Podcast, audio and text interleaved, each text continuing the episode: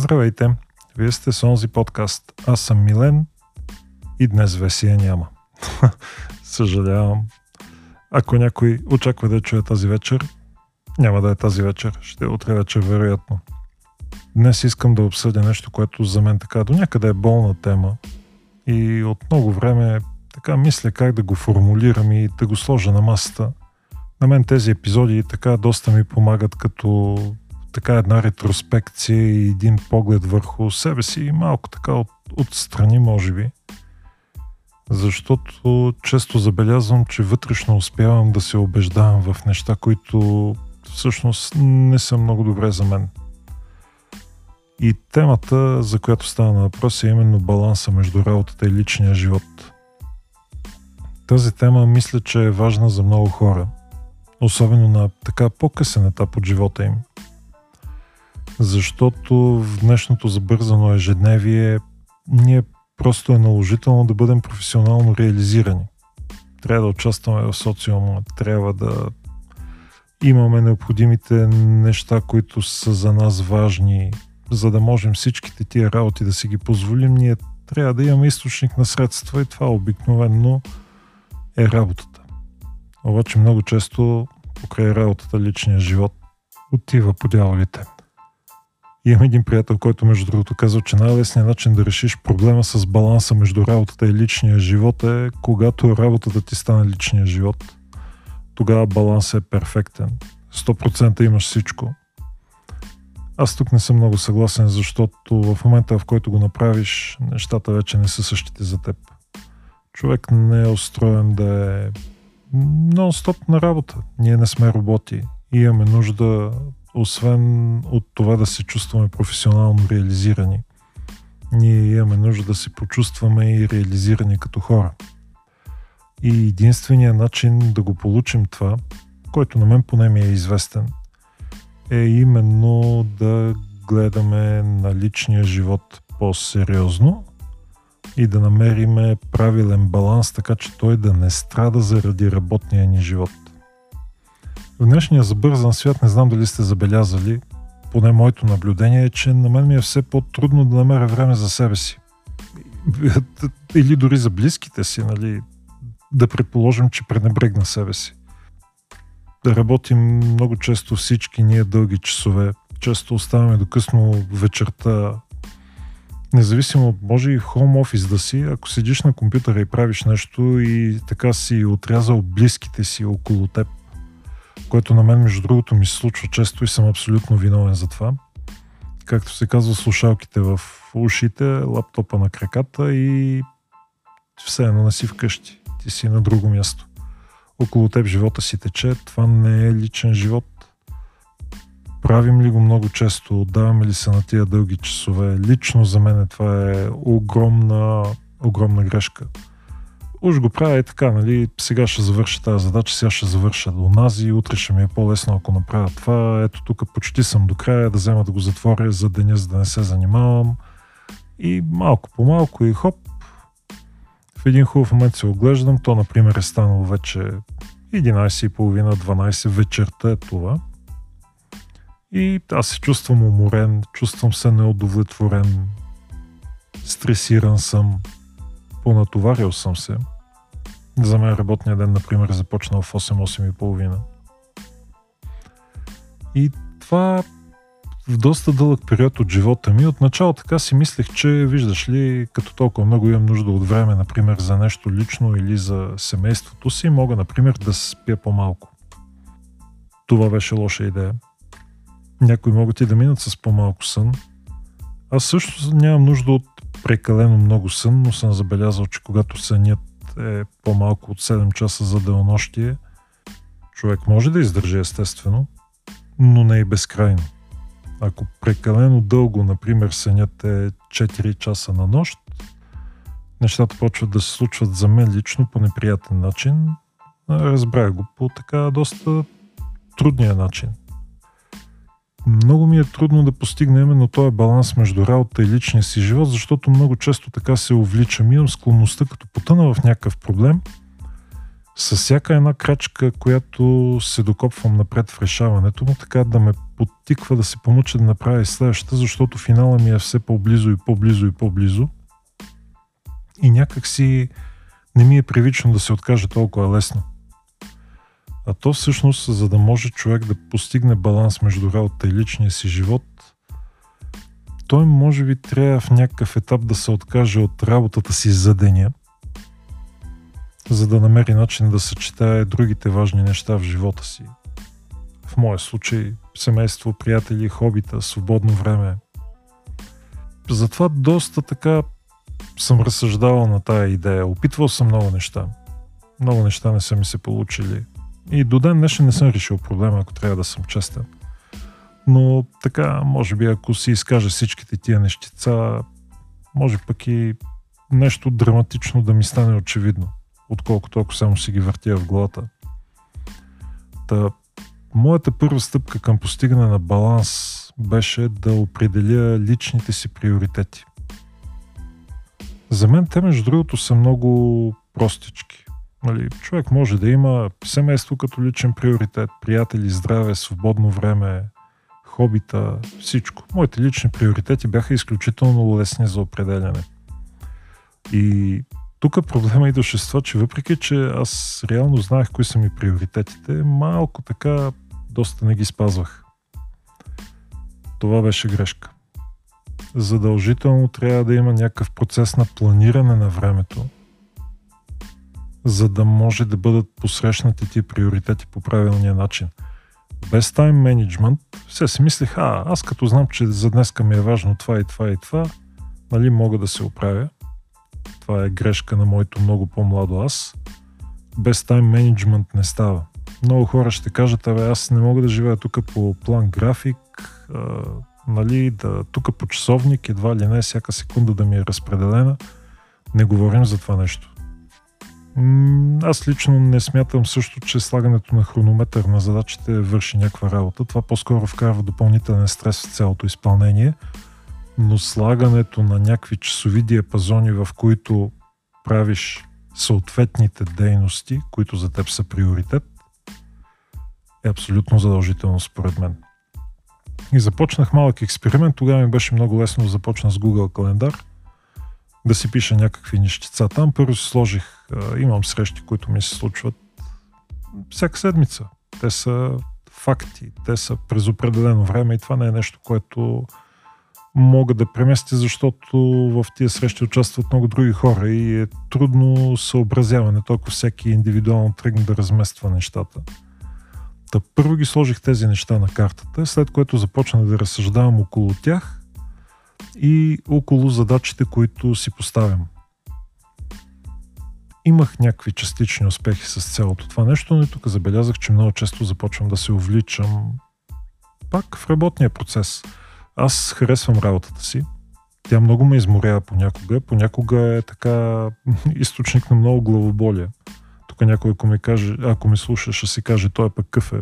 Мазохист наистина, като че да има нещо мазохистично в мен на тая тема реално много ми харесва това, което правя и особено крайните резултати, когато са успешни и са по начина, по който желая да ги постигна, ме карат така да се чувствам доста удовлетворено от цялото нещо. Създават ми едно такова задоволство и не, не намирам времето си за загубено, което не мога да кажа за редица други занимания, които ми се налага да практикувам от време на време. От тази гледна точка работата ми преди да дойде крайното изтощение, всъщност на мен лично ми е увлекателна. И аз така някакси имам способността така да се вдълбая в нея и, нали, както вече споделих, стъпка по стъпка, стъпка по стъпка и то, като се огледаш, времето отишло по дяволите. Затова тая грешка абсолютно трябва да се старая да я избягвам. Това е бележка към мен самия задължително единствения начин да го направя поне аз, вие можете да имате така силата да си го наложите по някакъв друг начин. Абсолютно не го изключвам това като вариант, но аз в момента, в който ми се случват тия неща, съм толкова надълбоко в някакъв друг проблем, че другите неща така не ги виждам. Малко съм като кон с капаци. И в този момент това няма особено значение. Та, за да го избегна този момент, задължително аз трябва да планирам нещо, което е контрапродуктивно, например, за жена ми. Тя не харесва супер планираните неща. Не е това лично, доста често е дразни, но пък аз съм обратният човек. Това е много, много забавно нещо. Ние сме типичният пример за това как сме абсолютно противоположни и благодарение на това се допълваме и имаме много така хармонично семейство на тази тема. Но ако аз не си планирам времето, за да мога да постигна другите си цели, и ако не сложа, ако искате ми вярвайте някакви напомняния или нещо там, някаква нотификация, нещо, което да ми дръпне вниманието да каже, ей, повлякал си се, нали, обърни внимание и на другото, което считаш за важно, тогава го пропускам. За съжаление, това се случва дори с семейството ми. Мога да пропусна ангажимент с семейството ми, ако съм се увлекал и нямам напомняне за това. Старая се да не го правя, естествено. Аз не желая да разочаровам децата си, не желая да разочаровам съпругата си. Старая се да не го правя. Не ми се получава винаги. Нали? Аз съм някакъв огромен провал на много теми. Ако сте слушали предишните епизоди, ще знаете. Трудно ми е доста но пък в крайна сметка не смятам да се отказвам и смятам, че някой ден или ще постигна абсолютната нирвана, или ще съм толкова дзен, че просто няма да ми пука. В крайна сметка и двата резултата ще ме удовлетворят. Та, изключително ми е важно, ако реша, например, че семейството ми е приоритет, аз всъщност вече съм го решил, задължително всеки ден има часови диапазон, който неотменно е отделен за семейството ми и не знам какво трябва да стане, за да, за да е нещо различно на негово място. Трябва наистина да е някакъв форс-мажор. Същото нещо въжи и за здравето, за хобито, за много неща. Ако вие имате някакви такива подобни притеснения, да го наречем, или съмнения, че вие сте по подобен начин – ангажирани с работния процес. Сега не е задължително да сте увлечени. Понякога просто работата успява да ни погълне. Нещо, което мога да ви препоръчам е да си зададете няколко въпроса, които за мен внесоха доста яснота. Въпросите са много простички. Първият въпрос. Кое е най-важното за мен в живота? Задайте си го този въпрос. Ако искате, даже напишете отговорите на един лист хартия срещу въпросите сега, които обсъждаме. Защото много помага, между другото, да ги държите на бюрото си, когато настъпи момента да зарежете работния процес или другото, което ви увлича, да вземете и да погледнете това парче хартия. Някои спомени нахлуват и това помага. Та, първият въпрос. Какво е най-важното за мен в живота? Това е нещо, което ако аз самия не го знам, няма как да отделя време за него. Ако вие също не го знаете и на вашите ви е много трудно да съобразите време за него. За мен най-трудното беше в по-младите ми години да определя този приоритет, най-важното за мен в живота. След като го направих, нещата станаха много по-лесни за мен, защото започнах да завъртам всичко в живота си около най-важното за мен в живота. И това направи абсолютно драматична промяна в начина по който живея към по-добра посока. Твърдо към по-добра посока. Другият много важен въпрос. Какво ме прави щастлив? И респективно щастлива, ако сте от а, нашата мила женска аудитория.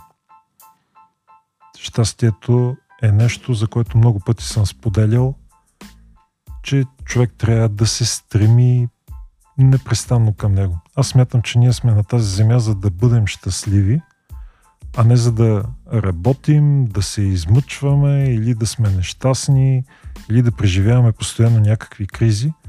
Аз смятам, че ние сме на тази земя за да бъдем щастливи и да се наслаждаваме на всичко, което може да ни предложи този живот, защото в крайна сметка живота е един.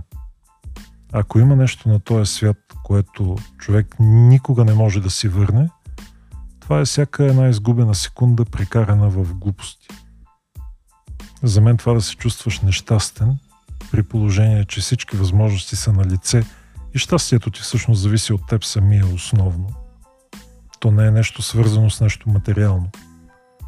Ако човек реши да го отъждествя с нещо материално, това е много лоша идея. Щастието не се свързва с материални неща. Истинското щастие не е материално. То дори не е видимо за очите. Не е моя мисъл това. От тая гледна точка много беше важно за мен да определя, да дефинирам, да го напиша, за да го виждам и да съм сигурен, че е това. Какво ме прави щастлив? Лично мен. Следващия въпрос. Какво искам да постигна в този живот? Както всички знаем, живота наистина е кратък. Всеки един от вас, ако седне да поговори със свои възрастни роднини, приятели, познати, родители, ще разбере, че за тях живота е минал много бързо пред очите им, като един миг. И сколкото повече възрастни хора говорите, толкова повече ще осъзнавате, че всъщност няма нито един, който да казва, че живота му е протекал изключително бавно и му е отнело страшно много време да стигне до този момент. Което навежда така над една логическа мисъл. Времето ни е кратко и то минава по-бързо, отколкото осъзнаваме. Времето, въпреки че изглежда линейно така на пръв поглед, изобщо не е линейно. Всеки казва, да бе, да, то денонощието си е 24 часа. Ми да, то денонощието е 24 часа, ама понеделника на мен винаги ми е три пъти по-дълъг, отколкото петъка, например. И двата са по 24 часа.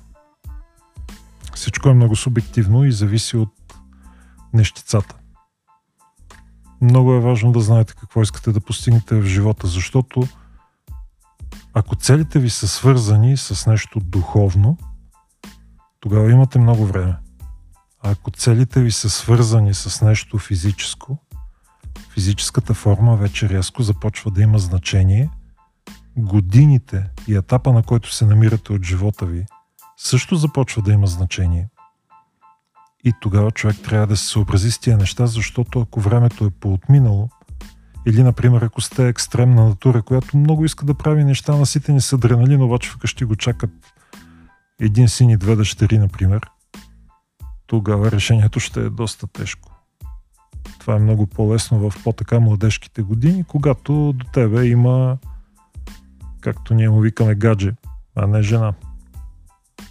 Има разлика между жена и гадже. Затова е изключително важен момент. Много важен. Дайте си ясна представа какво искате да постигнете в живота и разсъдете около него. То да какви промени налага, до кога е възможно. Има ли някакви там времеви граници, с които трябва да се съобразите? Не е лесно да си на 90 и да се научиш на балет, например, или брейкденс. Не, че е невъзможно. Аз съм сигурен, че веднага ще се намери тук някой пенсионер, който ще излезе и ще ме опровергае, нали? Но трябва да знаете, че тия хора са единици и въпреки това заради тях постоянно вдигат пенсионната възраст. Това са хората, заради които сигурно утре ще се пенсионираме и на 100 години. Това е в крига на майтап, естествено. Отговорете си на това какво искате да постигнете в живота и до какви години е възможно това. И последен изключително много важен въпрос. Какво ме кара да се чувствам изпълнен с щастие и живот? Някой казва щастлив. Не е това. Какво ме, част... какво ме кара да се чувствам реализиран по-скоро? Това имам предвид. Усещането за, за вътрешна реализация и за постигната цел. Ако вие знаете какво е това, и ако можете да го дефинирате ясно, ще можете да се стремите към него. Ако не знаете какво е, ще можете да разширите кръга на нещата, които правите, за да можете рано или късно да достигнете до такова нещо, което ви кара да се чувствате удовлетворени и изпълнени с живот и енергия от това, че го правите младите хора не си дават много сметка за това нещо и те, например, смятат, че нещо е скучно, но живота, понеже ги е принудил и те трябва да събират пари, например, за поредната глупост. Да речеме, той е на 19 години, има книжка от една година и вече е решил, че сега му е момента да има кола. Груба грешка. Много груба грешка. Колата е страхотен пасив, особено на тези години. Толкова много на тези години характерното е, че един човек първо, ако се стреми към образование, не го е завършил както трябва. Второ, дори да е решил по-рано да напусне училище поради някакви причини, той не е достатъчно квалифициран за нищо смислено и пред него финансовите възможности не са много големи като трудова реализация. Каквато и кола да си купи този човек, колкото и ефтино да я вземе, ма дори да му я подарят, тя само ще го загроби с разходи. Само ако сметнете гражданската отговорност, горивото, една винетка и допълнителните глупости, които се случват. Смяна на масла, филтри, поддръжки, буклуци, защото той едва ли си купи чисто нова кола. Ако ги сметнете на месечна база и ако приемем, че този юнак работи в някоя бензиностанция, например, за 1200-300 лева, него сигурно 50% от заплатата му ще отидат по автомобила под една или друга форма. Огромен пасив за тая възраст. На тези години е много по-ефтино човек да се вози с такси, когато му трябва автомобила, когато не му трябва да си ползва градския транспорт. За да може да си позволиш такъв пасив, трябва да имаш много активи. Интересното е, че младите прекарват много време стремейки се към такива неща, които си мислят, че ще ги накарат да се чувстват така пълноценни. Те още нямат капацитета да разберат, че това е всъщност някакво мимолетно желание и просто може и да не могат да овладеят импулса да го имат. Импулсивният контрол се развива така на 100% може би след 25-та година. Това кара доста юнаци на под тия години да постъпват много не, недомислено. Естествено, аз съм много лош, така, добър лош пример за тази работа. При мен нещата протекоха по същия начин. И аз имах автомобил, когато не трябваше да имам автомобил. Похарчих прекалено много пари по него. То беше дълга история, за която даже и няма няма какво даже и да я коментирам. Сега, да приемем, че вие сте послушали тия мои съвети седнали сте на един лист хартия, сте си определили много точно приоритетите, знаете кое е важното за нас, какво е, кое ви прави щастливи.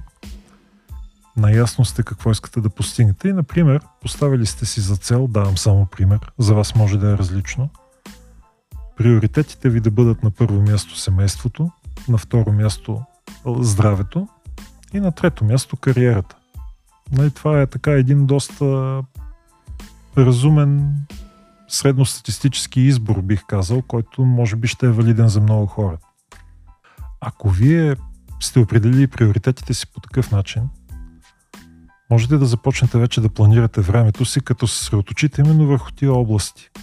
Можете да си направите този график, за който говорихме, да включите задължително време за семейни вечери. Семейните, сега, семейна вечеря, не го разбирайте така директно, че трябва задължително да е семейна вечеря. Ако семейните вечери не са вашето нещо, може да е семейно гледане на филми, семейни игри, семейни, каквито и да е семейни занимания. Важното е, че те трябва да ги има в този календар. Трябва твърдо да ги сложите там и трябва само при някакъв зверски форс-мажор да нарушавате този календар. Така че в него спокойно слагате първо време за семейството, тези семейни вечери – време за упражнения. Ако здравето ви е приоритет, физическите упражнения, минимум 30 минути на ден. Не е задължително да ходите на фитнес, ако нямате време за това, защото предполагам след като си направите календара ще разберете колко трудно се усъвместяват тия работи и как всичко изглежда много лесно, докато не го сложиш на хартия и тогава почва да прилича на трудно постижимо. Особено в големия град транспортирането от място до място е ад времето, което губим в допълнителни съпътстващи дейности на основните, които сме си поставили, рядко можем да винаги да го предвидим много точно. И то оказва много тежко влияние върху нашия график. Затова служете си го наистина на график, вижте за какво става на въпрос. Ако искате да акцентирате върху здравето си, ще ви трябват някакви упражнения. Дори да не ходите на фитнес, Можете да качвате стълбите на блока или да правите други такива упражнения, които са свързани с натоварване. Има и улични фитнеси, които са лостове на подходящи места, дори да няма лицевите опори и планка, също са йогата. Много добри начини за поддържане на формата. И накрая трябва да предвидим време и за работа. Сега колкото и да е тъжно, човек трябва да работи, за да може да хапва.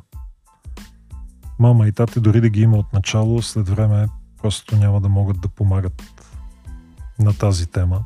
Затова мисля, че за большинството от нас е важно да има и време за работа.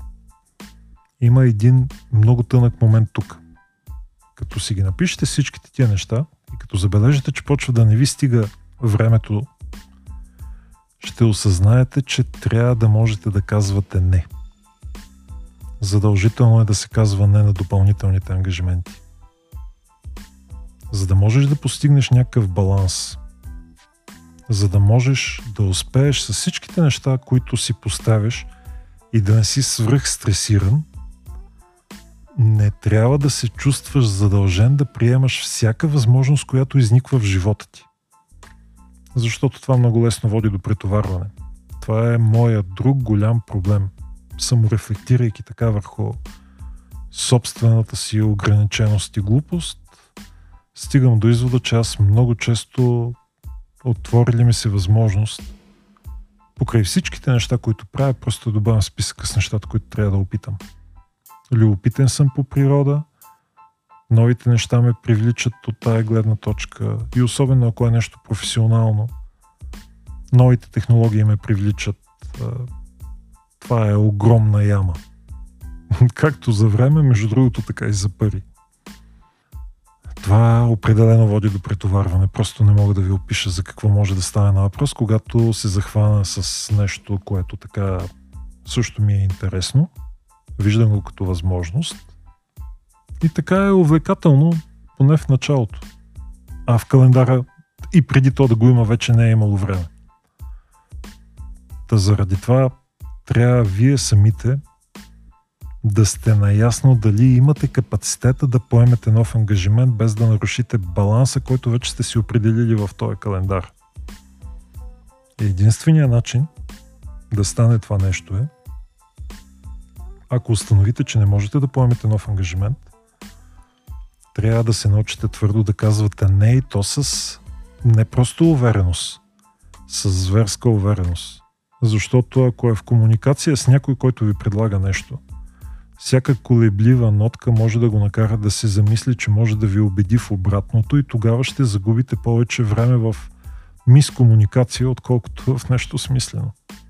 Много време се губи с тези неща. Празни разговори, които не водят до нищо продуктивно. Можете да се опитате да обясните на този човек, който ви предлага какъвто и да е ангажимент, че не можете да поемете нови отговорности и просто да го оставите той да си върви по пътя, а вие да вървите по вашия. Всички ние вървим по отделен път. Понякога се случва нашите пътища да са съседни и така да изминаваме някакви отрязъци заедно.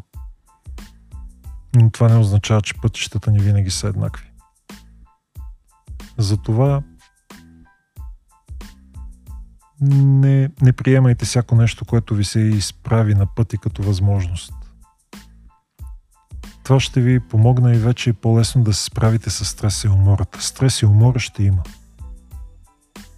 Единствените хора, които не страдат от стрес и умора, са хората, които не правят нищо. Те обаче страдат от депресии и скука. Стрес и умората са толкова често срещани проблеми, че то сега в момента, ако се огледате, под трудно ще намерите нестресиран и неуморен човек, отколкото обратното. Ние се движим, не знам дали сте забелязали, ние се движим и живеем на много по-бързи обороти, отколкото поколението преди нас. Те от своя страна са правили същото, отколкото поколението преди тях. И някак си имам чувство, че ние постоянно сме на някакъв ръб. На времето много така ме очудваше като малък, често ходехме да купаем царевица на село. Сигурен съм, че някой също има такива спомени от вас. И тогава аз, бесен тинейджър в разцвета на силите си, физически доста здрав.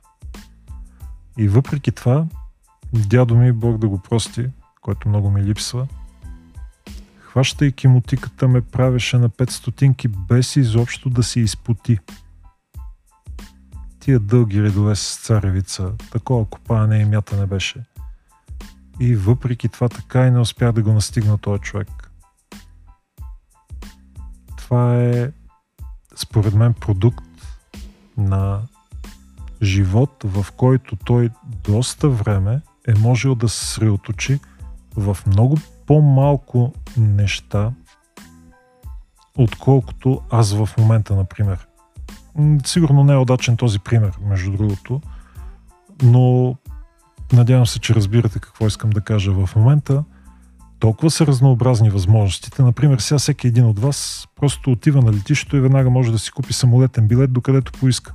И дори да няма кеш в него, най-вероятно кредитната му карта или кредитните му карти са в джоба и той може просто да си го позволи. Той не трябва дори и да разсъждава. Дядо ми е трябвало да планира излизането от село. Това е драматична разлика между неговия и моя живот и между нас е само поколението на родителите ми. Да не говорим, че дядо ми не е имал мобилен телефон. Той не е имал и обикновен телефон. За него телефоните с шайба бяха върха на сладоледа когато излезе тоналното набиране, тези с копчетата, които те наникат. За нашите слушатели, които не знаят какво са телефони с тонално набиране, тези с шайба са телефони с импулсно набиране. Като завъртиш шайбата с цифрата, в зависимост от цифрата, то толкова пъти генерира импулс а тези с тоналното набиране, те имаха копчета и в зависимост от натискането на копчето, всек, всяко копче, всяка цифра имаше различен тон. И там имаше още няколко символа на клавиатурата. Това за дядо ми беше върха на сладоледа. Моя първия мобилен телефон беше Nokia 250. Аз бях студент. Тогава за мен това беше върха на сладоледа, сега като се замисля е бил просто радиостанция. На фона на това, което ми е в джоба. В момента телефона, с който аз ежедневно си провеждам разговорите и си проверявам от време на време социалните мрежи, е много по-мощен от това, което беше върха на сладоледа, на което съм си писал дипломната работа. На времето това бяха едни компютри с а, Jukonec V20 процесори, които бяха с страхотни параметри. Под страхотни имам предвид, представете си 512 килобайта RAM, 5 мегабайта диск, мегабайта. Говоря за външни дискове. Това е нещо, което стои на масата. Тежи няколко килограма и преди да изгасиш компютъра, ти трябва да паркираш главите, за да не стоят над работната повърхност, защото когато му прекъснеш захранването, те ще паднат и могат да я наранат. Много път, много път. Просто много път от тогава. Сега в момента телефона, който ми е в джоба, е на светлинни години от това, което онзи компютър, който тогава тежеше сигурно 20 кг, можеше да направи. Ние живееме във време, което е изпълнено с толкова много нови дразнители, които са първи за, за вида ни като хора – и това е предизвикателство на чисто биологично ниво. Заради това стреса постоянно расте. Ние още нямаме механизъм да се справим следващото поколение след нас и последващото те вероятно ще го понесат много по-нормално този свят. Но тук парадокс е, че най-вероятно тогава ще дойде нещо ново, което пък ще стресира тях. Темповете вече на така техническата революция са толкова огромни и толкова лесно достижими за всяко едно кътче – на времето дядо ми казваше, че така иновации и някакви новини от света в тяхното село са получавали я един път на година-две, я и по-рядко. На петилетка един път. През останалото време нищо не се е променяло. Те си живеели по начина по който си живеели. Днес, ако в рамките на една седмица до тебе не стигне нещо стряскащо от сферата, в която работиш, ти си мислиш, че просто интернет е спрял или нещо е станало. Затова стреса и умората не ги подценявайте. Не казвайте да на нови неща, без да сте сигурни, че наистина можете да ги вместите и има къде да ги вместите. Задължително отделяйте време за почивка и възстановяване. Невъзможно е без почивка и възстановяване. Това трябва да ви го има в календара също. Дори през деня. Много е важно от време на време да се откъсвате от работата за няколко минутки и просто е така да, да се отпуснете. И тук идва момента на хобитата. Сега по време на работа може да е трудно сега. Хората имат различни хобита. Нали? Някои могат да решават судоко. Ако това е хоби, могат да го правят и в офиса. Други обаче могат да обичат да ходят на сафари. Това не е много лесно в работно време. Та от тази гледна точка намерете начин да сложите хобитата си в календара. Всяка една дейност, която може да ви кара да се чувствате добре, трябва да намира някакво време там, а колко често вие ще прецените. За упражненията вече коментирахме, но времето за почивка и възстановяване е задължително нещо. Достатъчно сън. 7-8 часа. Аз си мисля, че това е оптималното. Повече едва ли. По-малко само ако сте от много малкия процент хора, който наистина така няма нужда от 7-8 часа. Мога само да ви завидя на вас, ако сте от този тип. Здравословната храна. Тя влияе много на здравето, а оттам нататък, като ти се поразклати здравето и енергията, която чувстваш, всичко отива по дяволите и този календар вече малко почва да губи смисъл. Заради това трябва да намерите разнообразна и здравословна храна за вас по вашите разбирания. И това, между другото, е супер индивидуално. Например, това, което е добре за мен, категорично не е добре, например, за жена ми. Парадокс. То не е парадокс. Всъщност ние всичките сме, да се казва, уникални. Всеки е уникален. като всеки друг. Това е забавното. Сега кофеина е алкохола. Аз лично пия изключително рядко алкохол. Никога не ми е харесвало да пия алкохол. Може би го процесвам по малко по-различен начин. При мен го няма това опияняване, което се получава, заради което предполагам другите го правят. Никога не съм го изпитвал през живота си. Аз го карам малко като грип. Пия алкохол и ако алкохол е повече концентриран, ефектът е по-бърз, естествено. Ако не е толкова концентриран, трябва по-голямо количество, но при мен нещата започва с повишаване на температурата, чувство на една така тревожност и усещане, се едно се разболявам от грип. Идва един момент, в който буквално наистина вдигам температура, както се пише по книгите. Не се чувствам добре.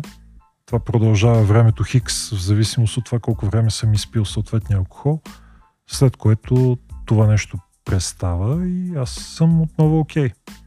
Това е причината, поради която не употребявам много алкохол. Мога да си кажа на здраве с някой. Никога така не съм изпитал вътрешната потребност аз да седна сам и да присуша, да речеме, една бутилка уиски. Горе-долу такова е така и взаимо, взаимоотношението ми с кафето. Кафето ми е интересно, между другото, от гледна точка на това, че там има много тънки детайли при приготвянето му, например на еспресото. Има много фактори, които имат значение. И това за мен е дълго време даже беше някакъв вид хоби. И проблема беше, че намирах толкова интересни начини, по които да повлияе на рецепта на кафето, което приготвях. После просто нямах желание да го пия. В смисъл, аз не го правих заради самото питие като резултат, правих го заради самия процес беше ми интересен. То от тази гледна точка не налита ми на кофеин, просто защото не изпитвам нужда, но определено ми правеше впечатление, че ако пия по-продължително време кофеин, това абсолютно дебалансира режима ми на сън. И ме прави малко по-изнервен. Да не кажа доста по-изнервен. На тема медитация правил съм опити. Много трудно ми се получава, защото на мен много ми блуждаят мислите. За съжаление, аз нямам спокойни моменти, в които нещо да не ми се върти в главата. Дори когато заспивам, обикновено някакви проблеми превъртам така през а, главата си. Но ако вие можете да медитирате или практикувате йога, добре за вас. Завиждам ви искрено. Давайте смело, това не е нещо, от което можете да загубите.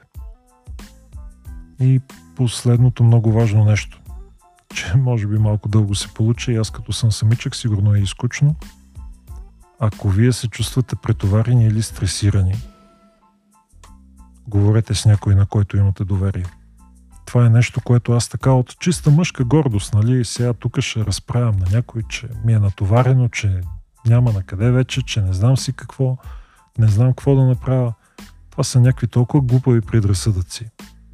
Първо, другите хора, дори да са много съпричастни с това, което ви се случва на вас, те са в същата ситуация като вас. Те си имат собствените проблеми и вие няма как да сте техния основен проблем или тема на обсъждане.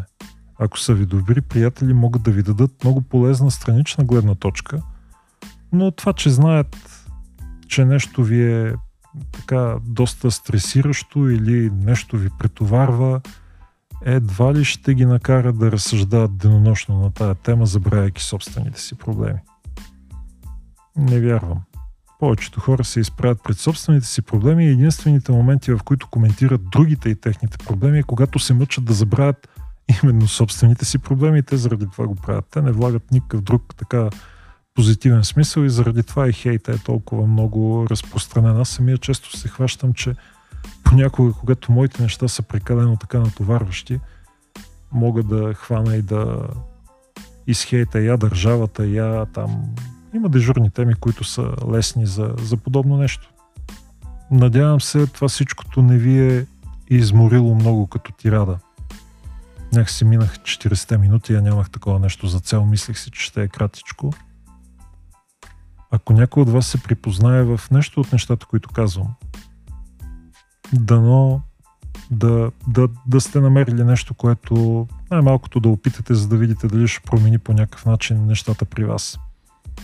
При мен определено тия работи, които споделих, работят на 100% и заради това се придържам към тях. И да знаете, дисклеймър и там както се казва, аз не съм психолог. Това не е личен съвет. Всичко, което правите вие, го правите на своя лична отговорност, със своето съзнание и е плод на ваше съзнателно решение. Аз единствено и само споделям нещата, които са работили за мен и които на мен са ми помогнали. Аз обаче не съм същия като вас. Най-вероятно ще има неща, които при мен са едни, при вас са различни и това е окей. Затова, моля ви, ползвайте така, така наречения common sense. Надявам се да е имало нещо полезно за вас. Благодаря ви, че бяхте толкова време и тази вечер с мен, пък макар и сам. Мога да ви пожелая само да бъдете здрави, да бъдете щастливи, да се чувствате много обичани и до нови срещи!